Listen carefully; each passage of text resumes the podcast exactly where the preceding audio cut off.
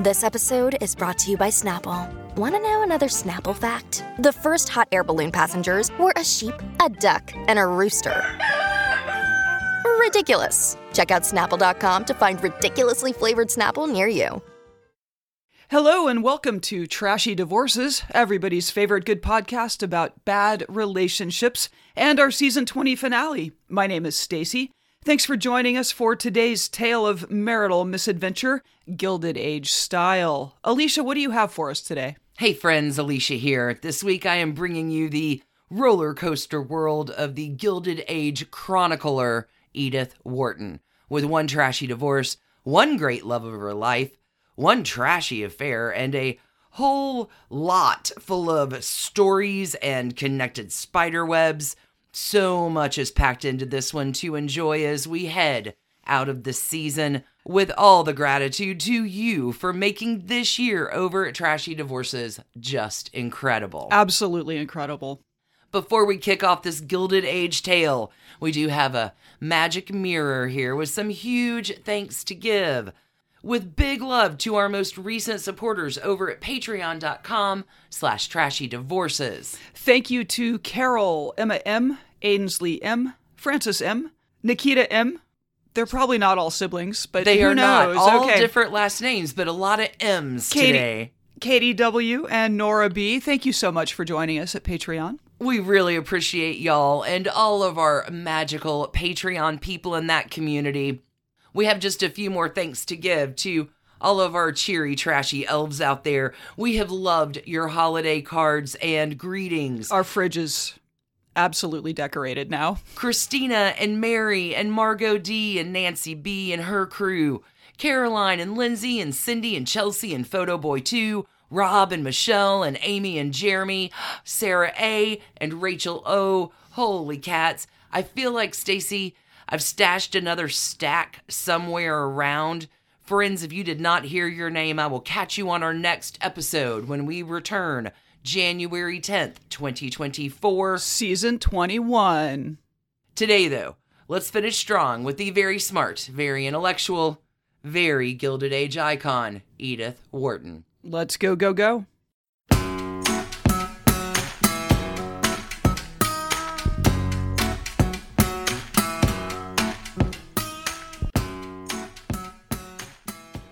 All right, Alicia, let's talk about the Gilded Age. Oh, the Gilded Age. Pull off your corset, hmm. Stacy. Get ready for some spider webs. This one is all the things I like. But it's going to be like hours of untying and loosening. Like the corsets, man, not not good. Go big or go home, is what I'm saying for this episode. We all might know Edith Wharton as the literary icon who was one of the most celebrated authors of the 20th century. From an insider's perspective, Edith Wharton brilliantly satirized upper class society during the Gilded Age. During her lifetime, Edith writes 40, 40 books, but is best known for The House of Mirth, Ethan Frome, Summer, and the classic The Age of Innocence. Little fun fact Edith Wharton was the very first woman to win a Pulitzer Prize. That is a fun fact. That's a trivia night fact. The year was 1921, and the Pulitzer Prize in fiction for her story, The Age of Innocence, about 1870s upper class New York City hmm. society, was the winner of the Pulitzer Prize. Somehow the Age of Innocence was always about 50 years ago. I think Don Henley said that, something, mm-hmm, one of those. Mm-hmm. All right, so the beautiful thing for us, the less beautiful thing for Edith, she was very private in her life. And she wanted all of her letters destroyed upon her death so that the world would never have any insight into her personal thoughts and relationships. Delete my account. That's exactly right. She was she gave orders to please delete my account before you call the authorities mm-hmm. and, you know, to get my body, and that's fine. But unbeknownst to Edith, not all of her correspondence was destroyed. People don't follow directions, Edith. And what surviving letters and documents, luckily for us here at Trashy Divorces, reveal a great deal about this complex and multifaceted woman.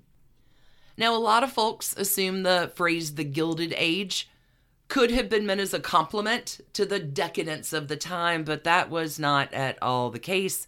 Mark Twain coined the Gilded Age actually as a derogatory term to show the contrast to the Golden Age.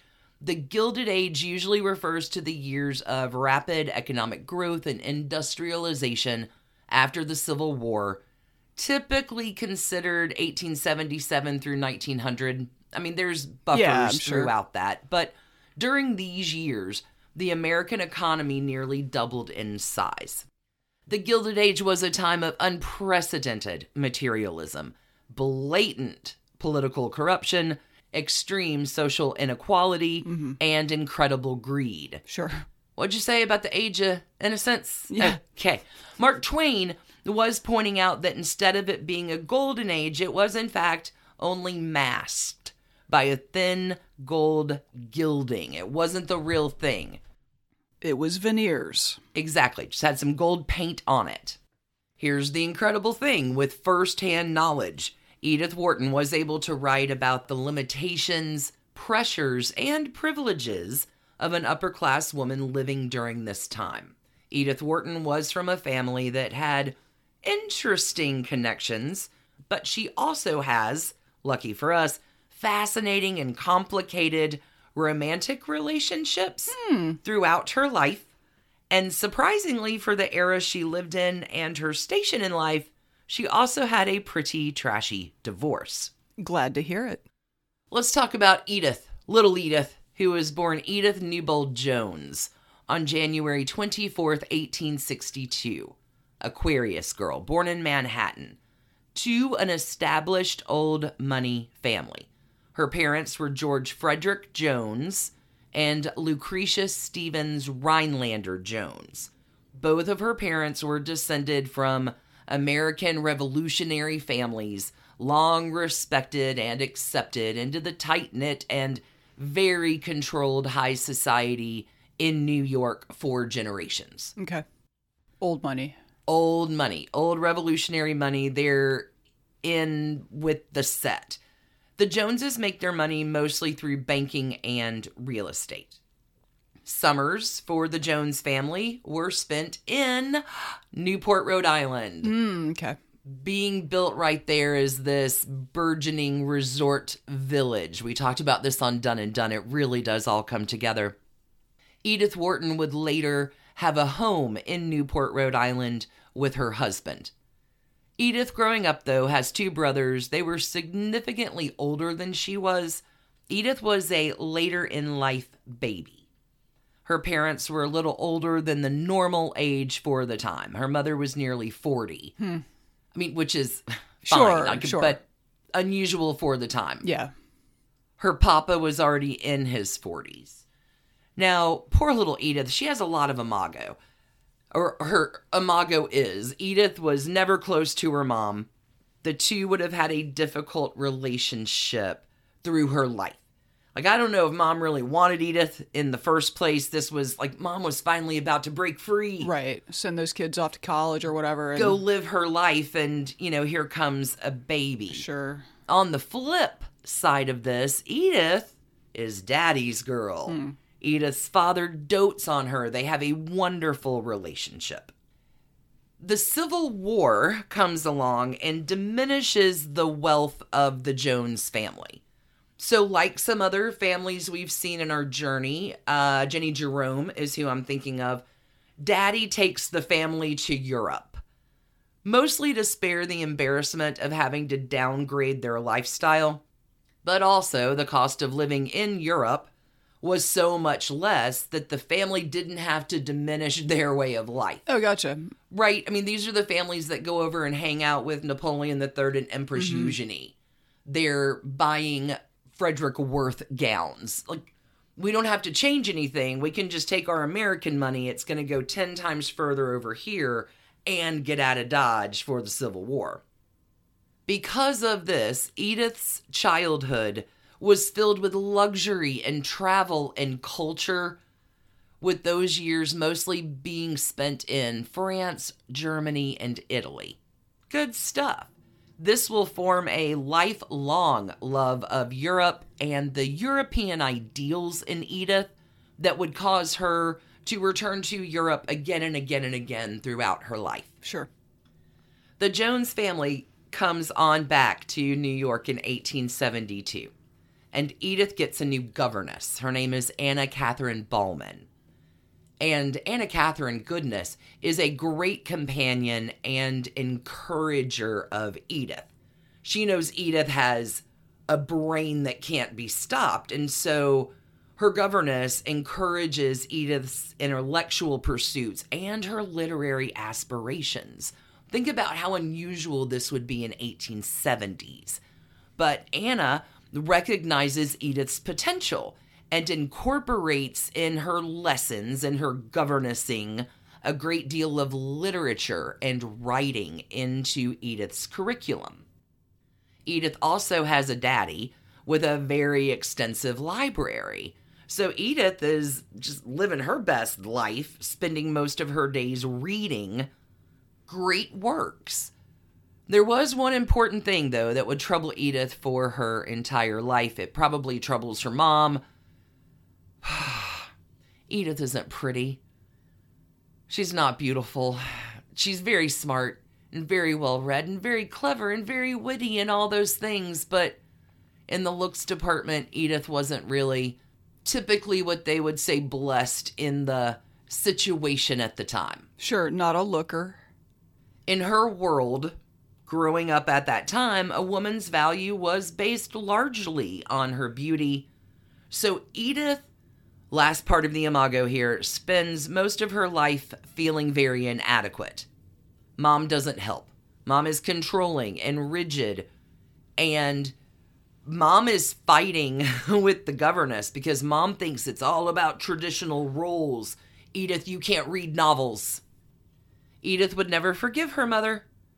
And Edith will use, you know, be careful if you raise a mm, writer. right. Different scathing versions of her mother in her novels, which is pretty fun.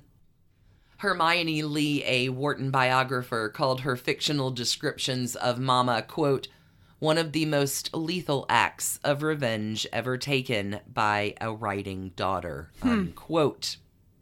Now, Stacy, this is where the spider webs just get to be too much. This really is a banger of a finale because I got all kinds of stuff loaded in this one. When people compete with each other, you compete with your neighbors, they call that term what? Keeping up with the Joneses. You got it. Oh, and her parents are named Jones. Do you have any idea how that term came into being? I'm going to guess her parents were involved. Uh, her family, not her parents. I can't even wait to tell y'all this story. The term keeping up with the Joneses, don't tell you trashy divorces is never full of fun facts, comes from Edith's great aunts, her aunts. They were mainstays in New York old money society. And the Jones sisters set the standard for all others to aspire to. Keeping up with the Joneses is keeping up with Edith Wharton's aunts. We got to dig into this a little bit because Edith's great aunt, her name is Mary Mason Jones. She was called the Grand Dame of New York Society. Now, we've been through on Trashy Divorces, we've done it on Done and Done. We've talked about American Dollar Princesses and Alva Vanderbilt and Caroline Astor. Nah, Mary Mason Jones was them a hundred years before, right? Okay. She Mary keeping up with the Joneses mm-hmm. is Mary Mason Jones. Mary was born in 1801 to the second president of the Chemical Bank in New York. Mary married Isaac Jones in 1818. Isaac then becomes the third president of Chemical Bank. I gather this was a lucrative role to hold. It's a lucrative role to hold.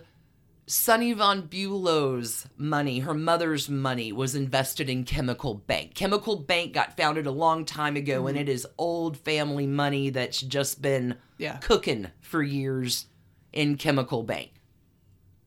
Mary Jones was the leading hostess in New York society for over 50 years.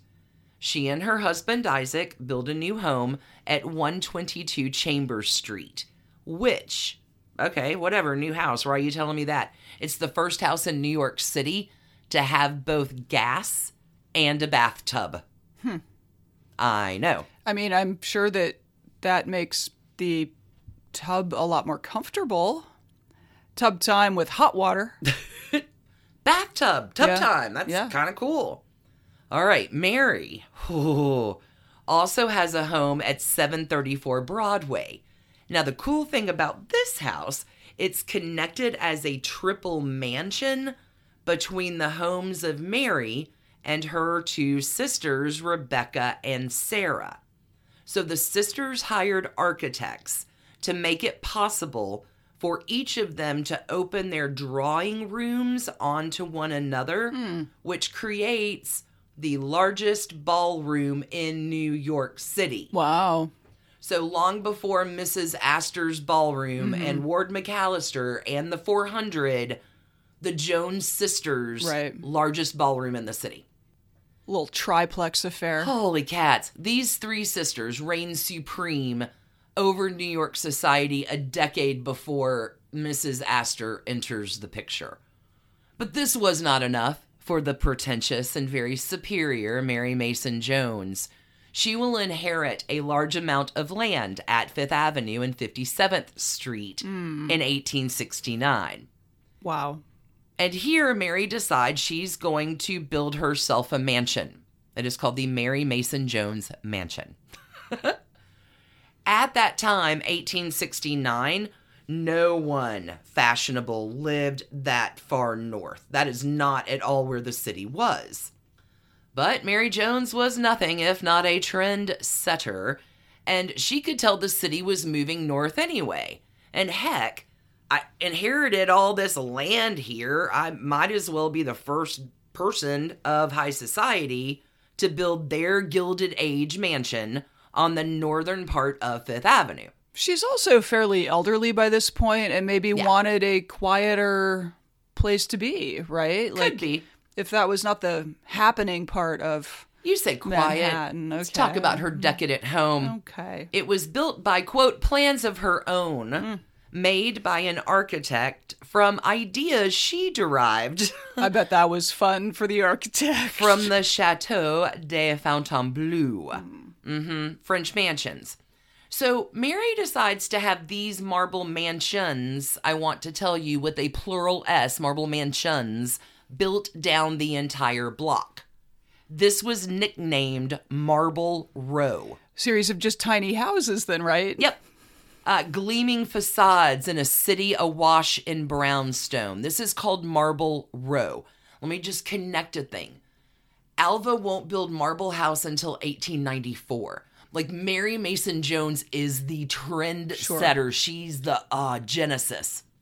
Marble Row was completed in 1871. And once Mary moved into her home on the corner, she rented the remaining four mansions to some other folks, but naturally in her approved social circle.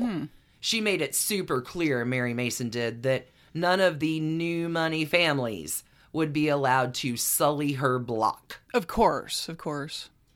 Mary Mason's mansion and her entire block's design ended up inspiring much of Fifth Avenue's architecture after that. The Metropolitan Club on 60th used the very same white marble pattern first, then the Plaza Hotel used it again in 1907 at Fifth Avenue between 58th and 59th. In the mid 1920s, the old Savoy Plaza Hotel at 58th, across from the Plaza Hotel, borrowed from the Mary Jones Mansion design. Bergdorf Goodman, facing Marble Row at 57th, also used her idea and repeated the theme. Mary Mason Jones has since been called the socialite who built Marble Row and changed the face of Gilded Age Fifth Avenue. Her trend certainly caught on because Fifth Avenue soon held some of the most prestigious addresses in New York City. It seemed that everyone wanted to Keep up with Mrs. Jones. keep up with the Joneses. Mm-hmm. But was that enough for Mary Mason Jones? Oh I'm no, I have more. no, yeah. No, I got more. In 1883, she builds the Mason apartment houses on East 58th Street. The apartment houses all had one prominent feature, which was an octagonal room that stood at the center of the unit, which she designed herself. It's the Groove Pit. It reminds me of the apartments on Only Murders in the Building, where you go in and have that octagonal room that sort of, mm-hmm. yeah, Mary Mason Jones. In 1888, the Grand Dame of New York society herself becomes even wealthier when she inherits one ninth of her cousin Joshua Jones's $7 million estate. Now, that total, I know $7 million, whatever, but Oh my God! At, at that time, one ninth of it, but I mean, still at that time. 7 mil translates to 230 million today. So Mary Mason here gets roughly 25 million dollars to play with. Mary Mason Jones would also be one of the mothers of an American dollar princess. She will exchange her daughter's wealth for a title when her eldest daughter Mary becomes the Countess de Trobriand. Mary Mason Jones was such a prominent figure that Edith Wharton would base the character of the high and mighty Mrs. Manson Mingott in her famous book, The Age of Innocence, on her great aunt. It's just too much. It's just too much. Mary Jones died in her mansion in 1891. Her corner mansion would be the last of Marble Row to be demolished for newer buildings in 1929. Hmm. There is quite a bit more history in that home before it was demolished, but if you happen to be in New York City on 5th Avenue and 57th, the Louis Vuitton store is now located where the Mary Jones mansion was. Can't even stand it. It's so good. I'm really I'm going all out today. Season finale. We're going to do it all. We're going to take a quick break here Okay. and come back to the focus of the story, Edith, and we're going to talk about her debutante years and a broken engagement. Sounds great. We'll be right back. Hey, Trash Pandas. When you need a brain break from your day, let me recommend the game June's Journey for Android and iPhone. It's a hidden object mystery game where you are solving a murder, uncovering family secrets, and, I don't know, exposing official corruption, all in an extremely stylish 1920s setting. Every scene takes you deeper into the mystery and introduces you to an expansive cast of characters as June Parker explores the questions surrounding her sister's apparent murder suicide at the family's beachfront estate. Add your own elements to the island from lush gardens to gorgeous new buildings.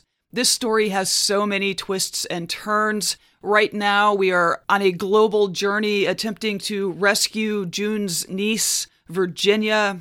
It's a great combo of gameplay. It's a memory puzzle, a design project, an intriguing storyline with genuinely fabulous art.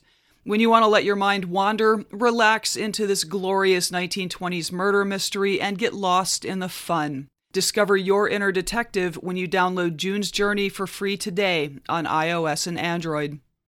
When you need mealtime inspiration, it's worth shopping Kroger, where you'll find over 30,000 mouth-watering choices that excite your inner foodie. And no matter what tasty choice you make, you'll enjoy our everyday low prices, plus extra ways to save, like digital coupons worth over $600 each week. You can also save up to $1 off per gallon at the pump with fuel points. More savings and more inspiring flavors make shopping Kroger worth it every time. Kroger, fresh for everyone. Fuel restrictions apply. Holy cats, Edith Wharton. In 1878, Edith is 16. She writes a book of poetry. One of her poems is then published in the Atlantic Monthly. Love it. By the end of the next year, when Edith had her official coming out debutante introduction, she had already had several pieces of her poetry published. Good for her. Edith Jones was presented as a proper debutante in 1879 when she was 17. Edith is considered quite an eligible bachelorette. She's got a ton of cash. Mm-hmm.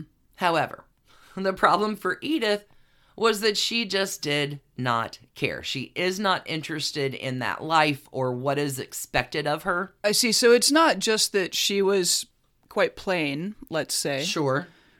but also she had care. she had her own mind and was not interested so much in the. In the Like- de rigueur mm. of that stuff. Okay, uh, yeah, I can see why mom was thrilled. Oh, mom is just unhappy. So Edith is considered strange. What? she is studious. She's curious about intellectual things. All she does is sit in her dad's library and read. And I mean, she's a voracious reader. And even from the time of her being a young girl, she would make up stories. She prefers to read or quote unquote make up. Like she would rather be in her own intellectual pursuits Yeah. than socialize with her peers. Sure. They just aren't as interesting as what's happening in her brain. Right, and I'm sure the high society boys were all, or Oh, young, young men were all, uh, what's going on? Okay. So even at her debutante ball, Edith would not cooperate with societal standards as well as the expectations of her mother. Edith goes to these balls and gets asked to dance by boys, and she just declines invitation after invitation. And no, thank you. Mother is pulling her hair out. Edith would later describe herself at the ball as trembling beside her mother in speechless misery. No. Do you want to dance? No. No. so her Deb season doesn't go all that great. the following year in 1880, Edith's older brother and his wife were finishing their summer home. This is in Bar Harbor, Maine. It is called Reef Point. It is not the Reef Point we've talked about in Newport, two different reef points. Because of this, the br- older brother finishing the home, Edith and her parents go to Bar Harbor instead of Newport that summer. And that summer, Edith begins a courtship with Henry Leyden Stevens. Henry Leyden Stevens goes by Harry. And Harry, good for him, is due to inherit an extremely large fortune. He's got a lot of money coming his way, which should be fantastic if you want your plain, studious daughter married Yeah. and handled. But Edith's family does not approve of the Stevens family. Any guesses why? New money. You got it. These people Henry's daddy was an ambitious, self made man. worked for it. You ready for this? Unlike us, His nick- ancestors worked for it. his nickname uh, harry harry stevens's father his father's nickname is the napoleon of hotels harry's mom was his father's second wife so Oh, so much going on there. oh my god okay so henry stevens senior papa married new mom after his first wife died she was 25 years younger and to boot she had worked as a maid in one of his hotels wow. Yeah. Of course. How dare these interlopers approach our refined society set? Yeah, Mrs. Paran Stevens was looked down upon, but I need to tell you that Mrs. Paran Stevens is about to make one of the biggest social climbs that has ever been witnessed by the world. I promise it really is going to come back around. So, Mrs. Paran Stevens, Harry Stevens' mom, who wants to be engaged to Edith Wharton. Mama desperately wants to be accepted by who? Mary Mason Jones. But Mary Mason Jones would not receive Mrs. Stevens when she came to visit. Right, she stank of new money. Well, and that's the thing. If you come calling and you leave your card and you're like, yep, not invited. Like you just, she doesn't even, it's Yeah. terrible. Mrs. Stevens is so mad. And Mary Mason Jones publicly, publicly says she would never allow, quote, that grocer's daughter, unquote, to enter her home. But Mrs. Stevens is going to have the last laugh. So listen to this. When Henry Stevens Jr., his father dies, Henry Stevens' papa, dead daddy. Now his mom, Mrs. Paran Stevens, as she is known, her first name is Marietta. Now that she's got husband's cash, she is going to force herself into New York society. She does this in a number of ways. First up, when Mary Mason's Jones dies, she purchases her marble mansion, Oh my God. the one that Marietta wasn't allowed to enter. Right. Would not let her into. Uh-huh. Wow. and then Marietta sets about dismantling and remodeling it. Oh, wow. And then she decorates it in the most ostentatious and gaudy way that she knew Mary Mason Jones would have detested. She's probably kicking back her heels like, "Pfft, it's going to be a Louis Vuitton store one day. Now, what's tricky about Marietta Stevens, she did it quote unquote by way of Newport, as Emmeline Washburn, Edith's lifelong friend, described it. So, what happens is Marietta Stevens manages to impress Ward McAllister with her enthusiastic Newport summer socializing.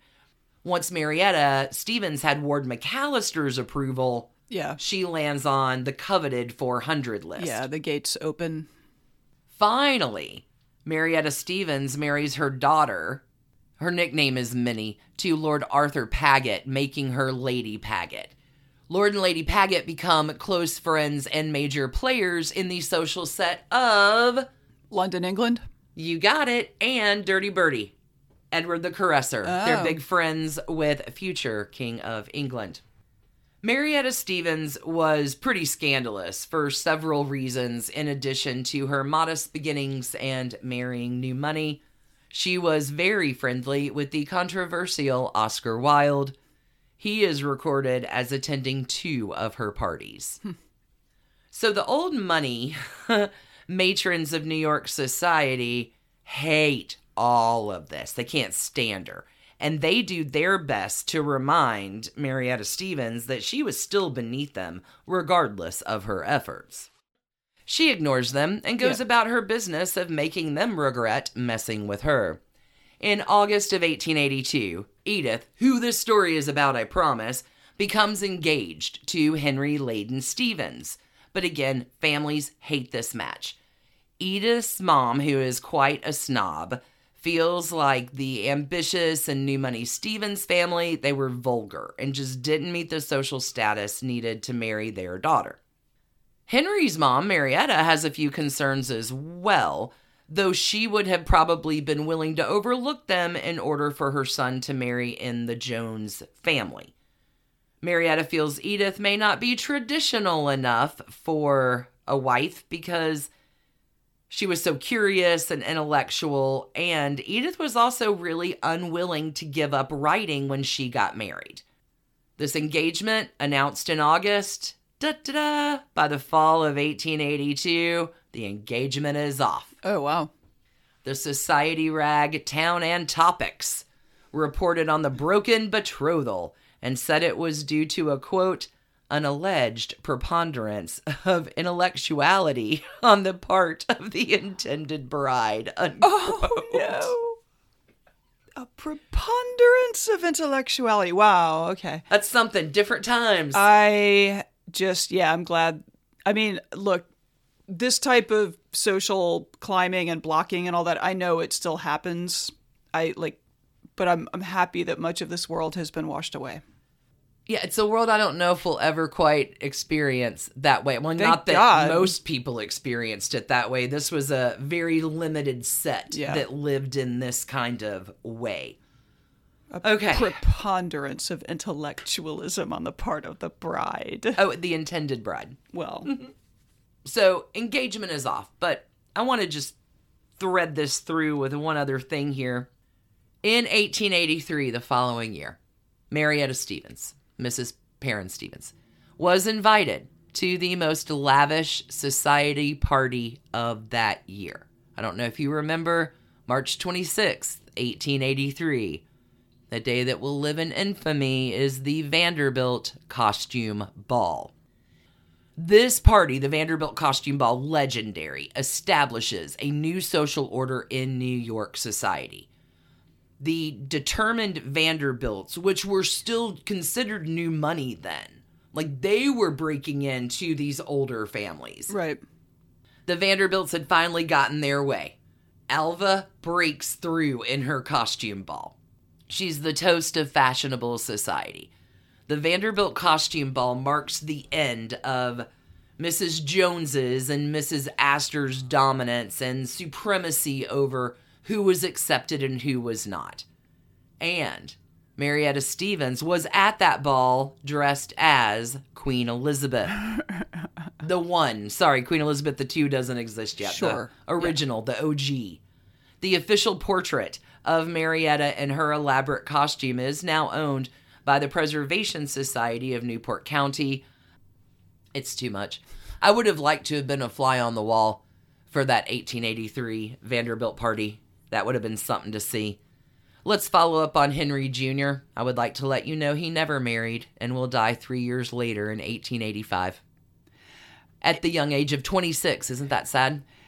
It's so remarkable, though, that they had fashioned a world where a husband could break an engagement by admitting that his bride to be is smarter than him, and that that's a criticism of her. She's just too brainy. Can't handle it. I just unbelievable. Okay. okay. Yeah, sorry for his loss of himself. Yeah. Sorry, I think I'm done with my spiderweb section for a moment. Let's return to Edith and get back into her trashy stuff. In 1882, same year of the broken engagement, Edith's father, her beloved father, passes away.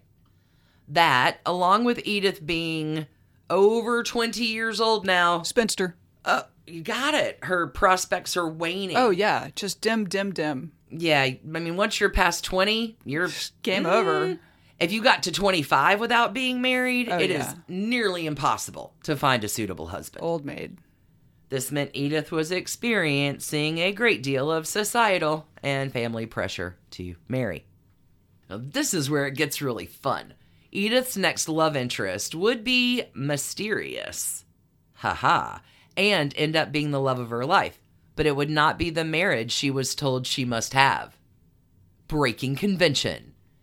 His name was Walter Van Rensselaer Berry, and it was 1883, and Edith is 21, and Walter is a young lawyer, and the two spend an idyllic summer together in Bar Harbor, Maine. They enjoy outdoor activities together like hiking and canoeing, but more importantly, they share the same intellectual interests. With Walter, Edith could discuss her enthusiasm for books and history and art and writing. He, quote unquote, enlivens her spirit. God's a love match. So he's not intimidated by the fact that No, she's baby, braining. just say yes.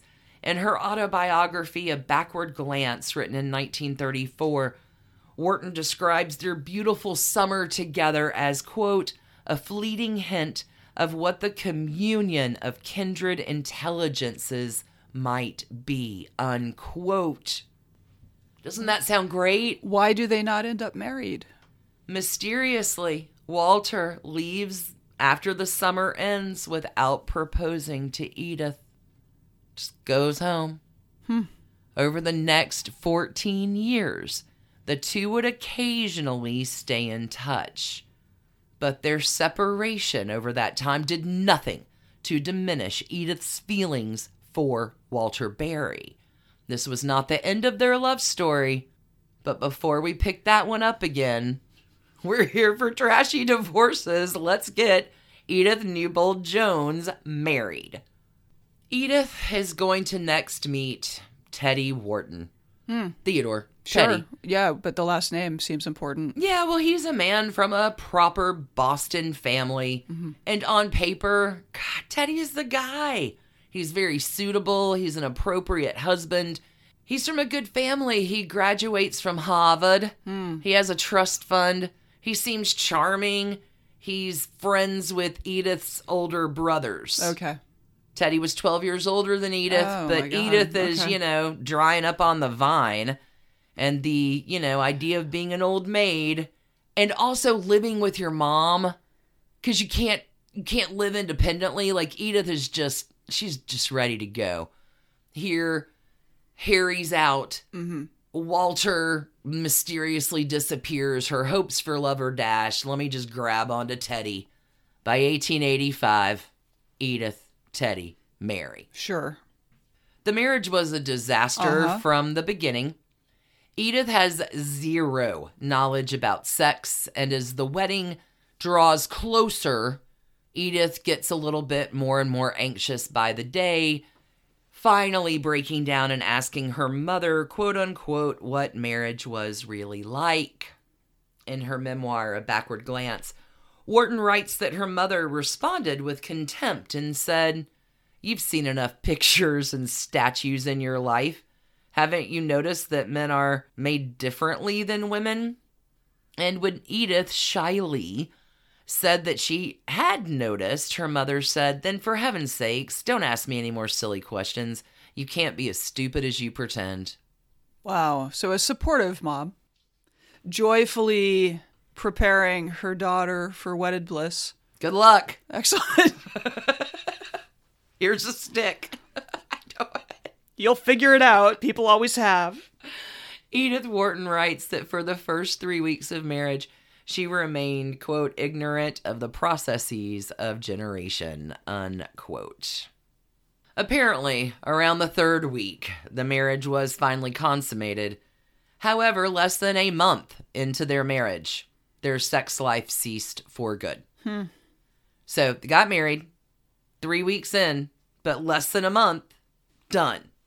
Now, what's even more astonishing to take in after knowing that fact is that Edith and Teddy were married for 28 years before they divorced. Was there no option for divorce? Like what?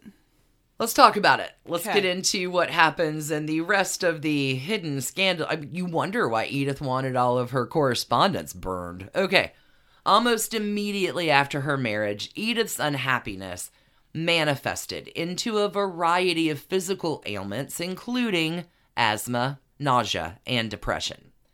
The couples spend their summers in Newport and travel, but they don't have anything in common. And Edith had not yet become a successful author. She was still a very young woman in the early years of her marriage.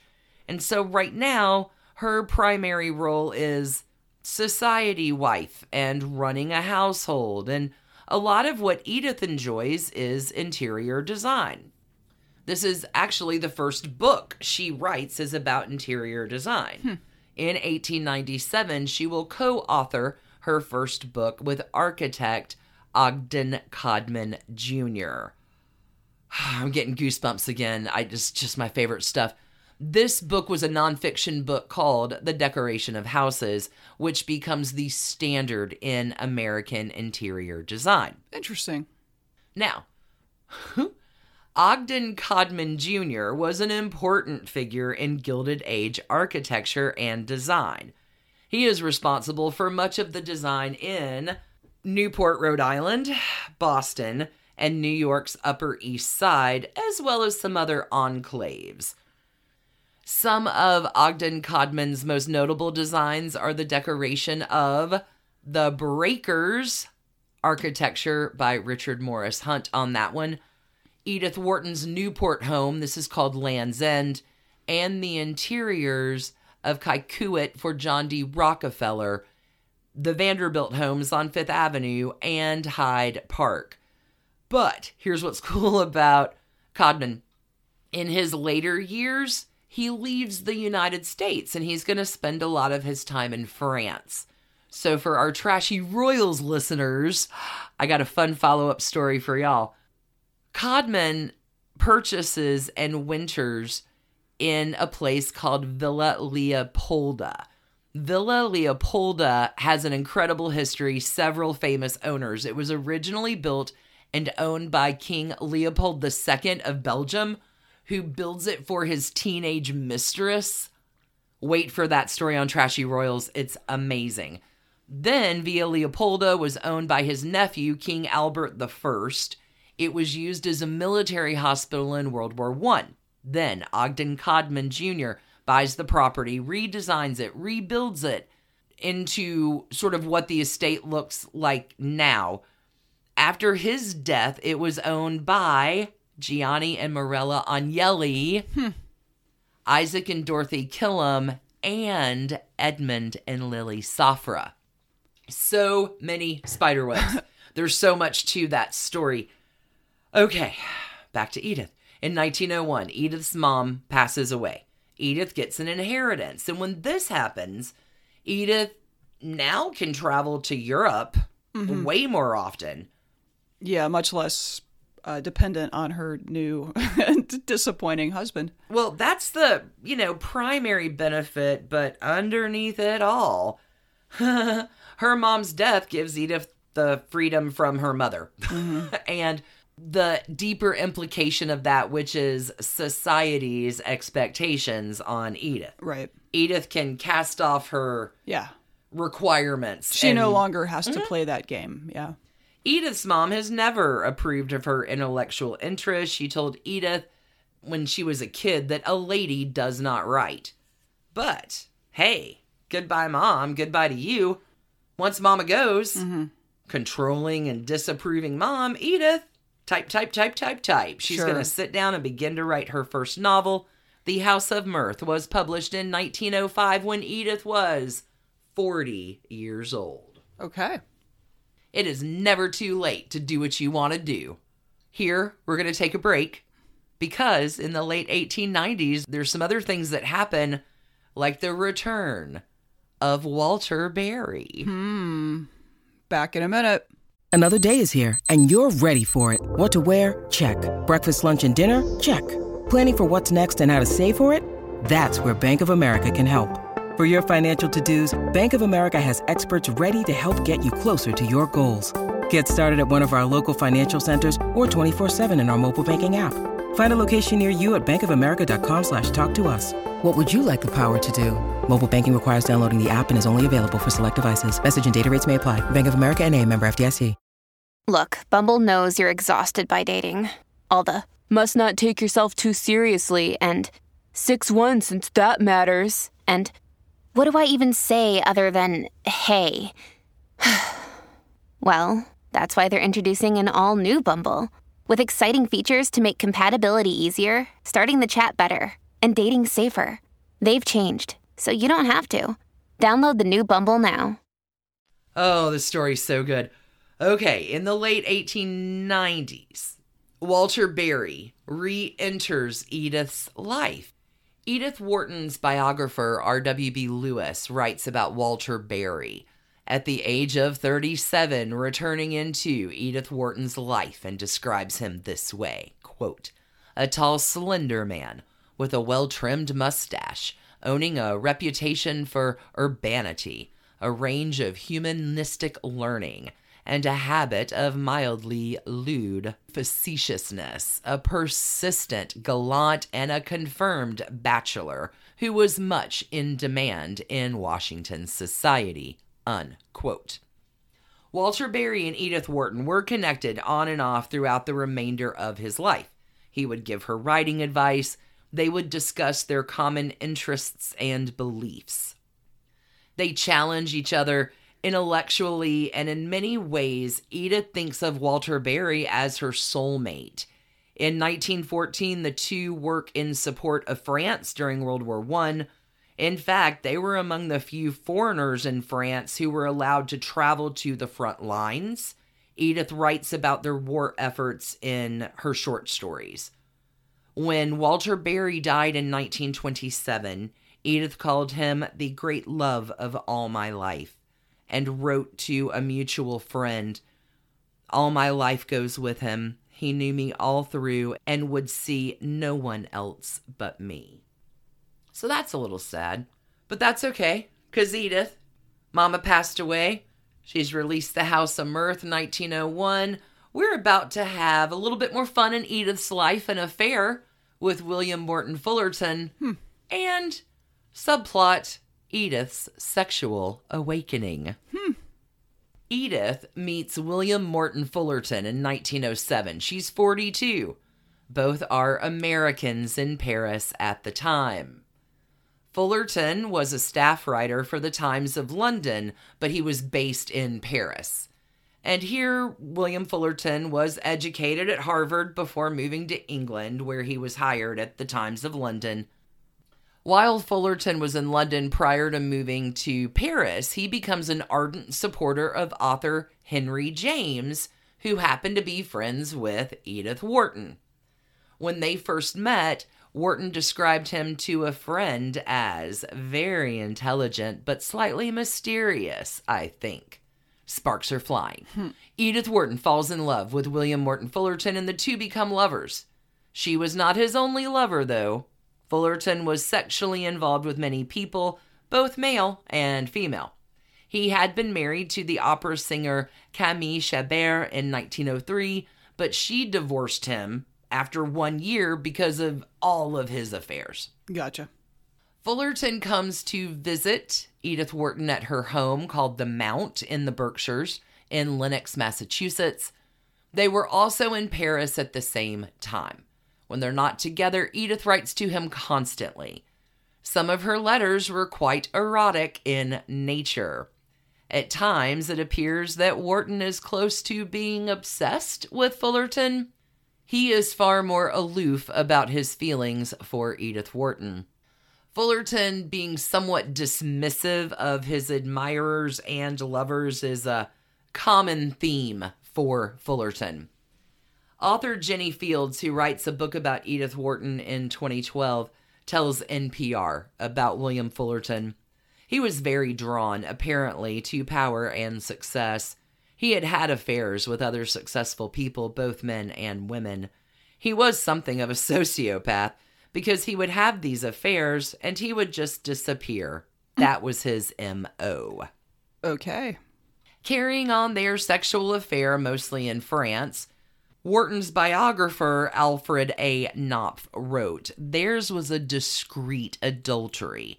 It worked in Paris in a way that it never would have in America. So Edith always asked William to burn her letters. Please delete my drive. But sociopath William. Edith assumed that Fullerton did, and so had the rest of the world until 1980, hmm. when 300 letters from Edith Wharton to William Fullerton were discovered and offered for sale. Oh, wow. These letters are now owned by the University of Texas at Austin. Many of her biographers believe that Edith's writings, both novels and poems, benefited greatly from her passion for Fullerton. Another Wharton biographer, Irene Goldman Price, explains she writes letters to him in which she just abases herself and twists herself into a pretzel, promising that I'll be this way or I won't be that way. I can barely read that diary and those letters, but you know, love is love. Hmm. I guess I've seen it happen often enough that I'm not terribly surprised. But it's so painful because she's a genius. Right. In the past, when she thought about people in love, there was a sort of cold wall there. You just didn't feel that she really understood it. When she writes The Age of Innocence in 1920, you just get the understanding of love, obsession, and longing that I don't think she understood until she experienced it herself. It is something you have to live through, isn't it? Yeah, you don't know till you know. Yeah.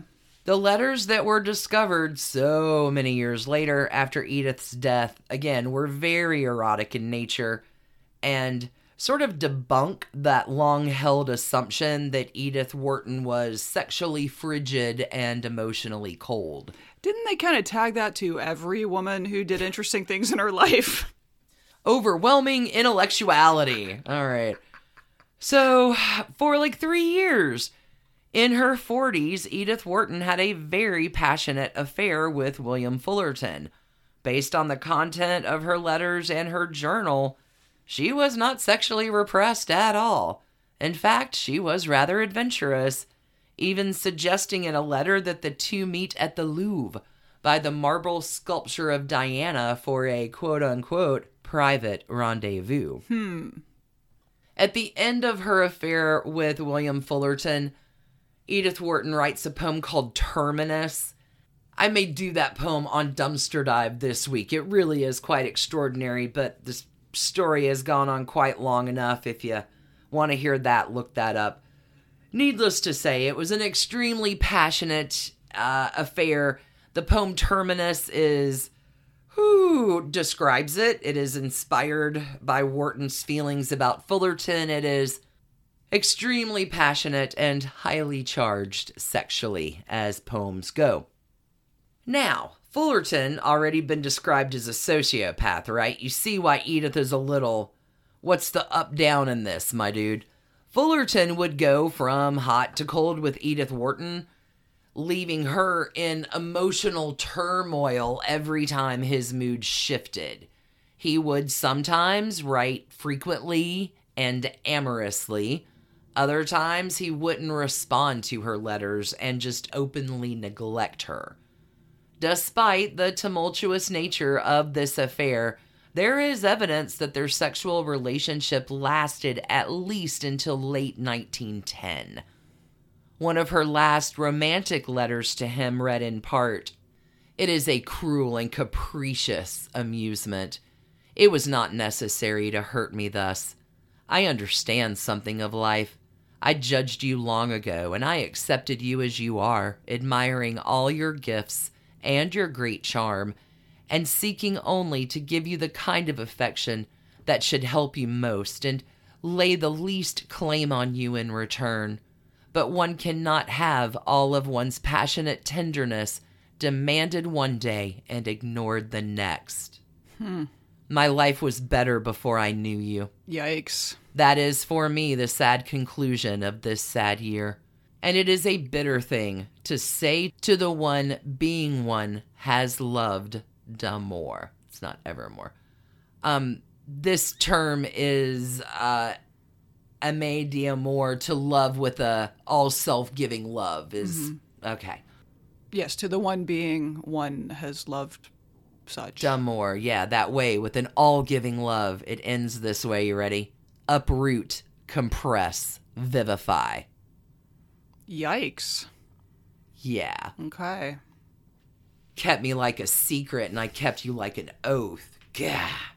Anyway, even though the love affair is over with Fullerton and Wharton, the two continue their friendship and a kind of literary advisory relationship long after the sexual dalliance is ended.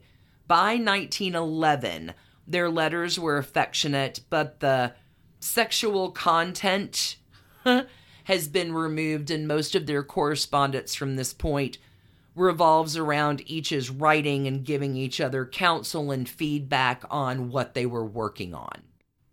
Okay, there's been a lot going on in this story. Let's take one more quick break to come back to finally after 28 years get Edith divorced Right. and get around to the trashy divorces part of the story. Okay, yeah, let's do it.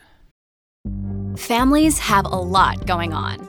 Let OLLY help manage the mental load with new cognitive help supplements for everyone four and up, like delicious Lolly Focus Pops or Lolly Mellow Pops for kids. And for parents, try three new Brainy Chews to help you focus, chill out, or get energized. Find these cognitive health buddies for the whole fam at olly.com. That's O L L Y.com. These statements have not been evaluated by the Food and Drug Administration. This product is not intended to diagnose, treat, cure, or prevent any disease. Finally, blessedly, we know Edith Wharton's marriage had never been satisfying. It hadn't been great from week three in.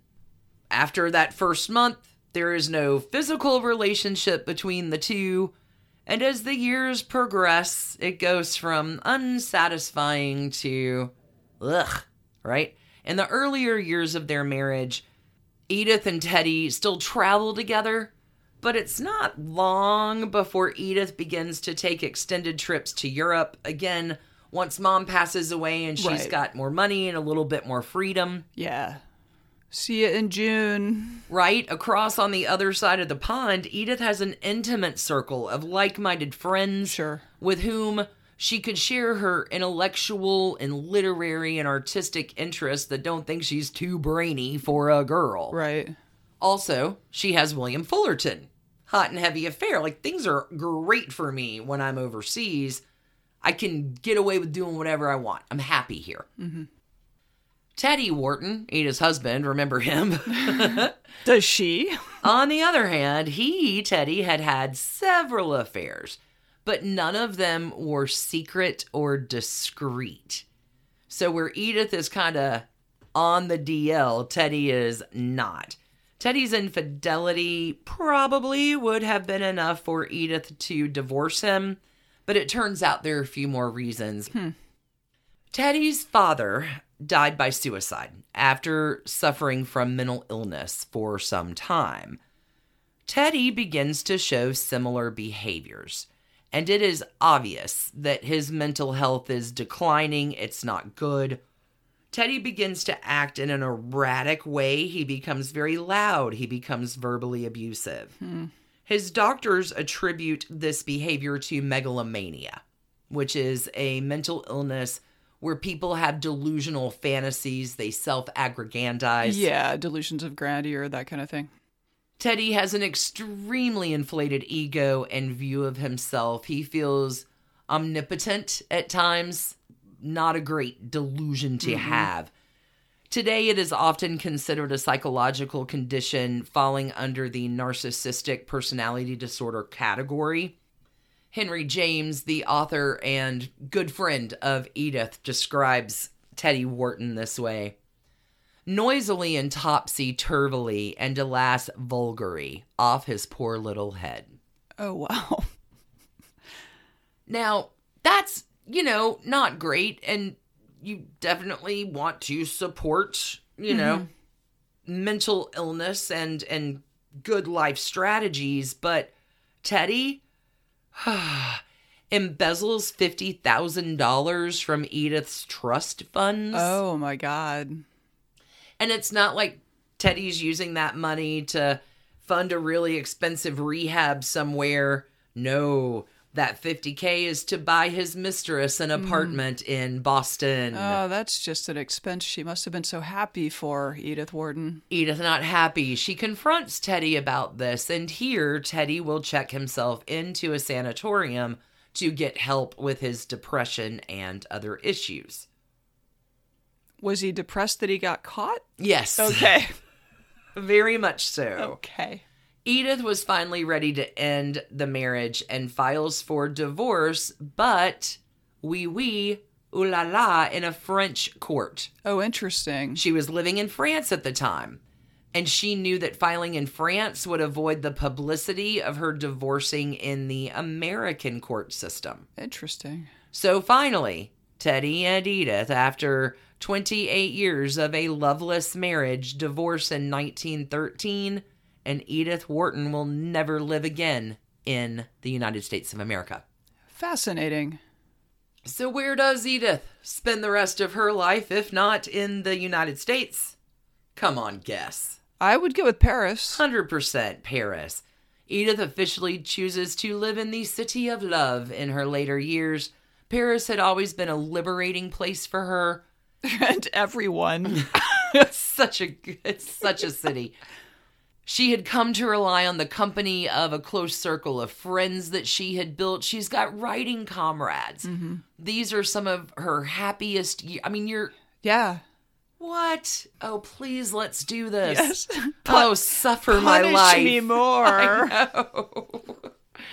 These are her happiest years, I'm and sure. uh, come on, they were also productive years for Edith Wharton. She will write her Pulitzer Prize winning The Age of Innocence during this time. Edith does stay in Paris during World War One. That's how she does the relief work during the war. But after the war, Edith does begin to feel a little less favorable to the city. She disliked how Paris was changing and how it was filling up with what she called, you ready? Americans drunk on the buying power of the dollar. I now, how quickly you forget that that's exactly what your daddy did Absolutely. in the 1860s, but alas. Yeah, no, it's every, but it's every generation. Like, after a few years, like, you're noticing that people just like you are the new riffraff. No, she really, she just, the new riffraff, you're not Uh-huh. kidding. She describes it this way Paris is simply awful. a kind of continuous earthquake of motor buses Trams, lorries, taxis, and other howling and swooping and colliding engines with hundreds and thousands of U.S. citizens rushing about in them. I mean, there's that Dutchman we met when we were in the Netherlands who was like, well, Amsterdam's kind of an American city now. it doesn't take her long. Edith, by 1918, is not going to go far. I mean, you can always get to Paris if you need to, but Sure. she will move to the French countryside. of course she will. She's going to remain there for almost going on two decades, just living her blissful little intellectual, happy, happy life. On Sure. August 11th, 1937, Edith Wharton died of a stroke at her home in Saint-Brice-sous-Forêt. Edith is buried alongside the great love of all her life, Oh, Mr. Walter, Berry. mhm, Walter Van Rensselaer Berry Huh. in the Les Gonards Cemetery in Versailles, Interesting. France. You wouldn't think that a Gilded Age lady would have quite that woo salacious up and down, interesting, curious life, but Edith Wharton, a story that may surprise you. It does not surprise me that she ended up overseas. Well, with all the spider webs, I mean, Mm. going back to Mary Mason Jones and oh gosh, just too much. It's just too much. I love how all these stories interconnect in this trashy divorces ride that we have. that was great and unexpected. And it's so funny that given what she went through, that she would still look back at that lost era 50 years earlier as the age of innocence, as something lost. The story remains the same. It does. Is that what they say? Yes. Something like that. Alicia, what, what are we doing on trash cans for Edith and Co? I don't know. It seems like everyone had a fair level of trash can quotient going on. I mean, between Mary Mason Jones and Marietta Stevens and all the aunts and all the Gilded Age and the papas and the goodness. I think I'm going to just go high levels of Gilded Age trash cans. I think you'd have to have quite a few just to keep up with the Joneses. Don't let anybody tell you that people have not been trashy since the beginning of time, True. and I adore it. Absolutely. Thank you for joining us today and spending your time with us. We cannot wait to see you back here on Trashy Divorces for a brand new season of Trash Candy beginning Wednesday, January 10th. Mark your calendar. If you're missing us, don't worry. Over at patreon.com slash trashy divorces, we're going to have some delightful treats coming your way between now and then. And even though Trashy Divorces might be on a little bit of a break, don't forget over here at the Trashy Divorces headquarters, we always got something rolling. Mondays, done and done. Every Thursday, Trashy Royals is still going strong. There's always something to delight your trashy hearts through this holiday season. Big love and thank you. We are wishing you the warmest and happiest of days until we meet again in 2024. And until we do that, 2024, it just sounds so foreign. We want you to keep your hands clean.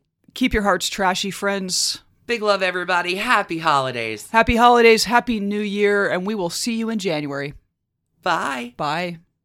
And thanks to you for listening. Trashy Divorces is a Hemlock Creatives production, created and produced right here in Atlanta, Georgia by us, Stacy and Alicia, with a little research and writing help from the brilliant Melissa O. Our art is by Sydney V. Smith. That's Sydney V. Smith at carbonmade.com.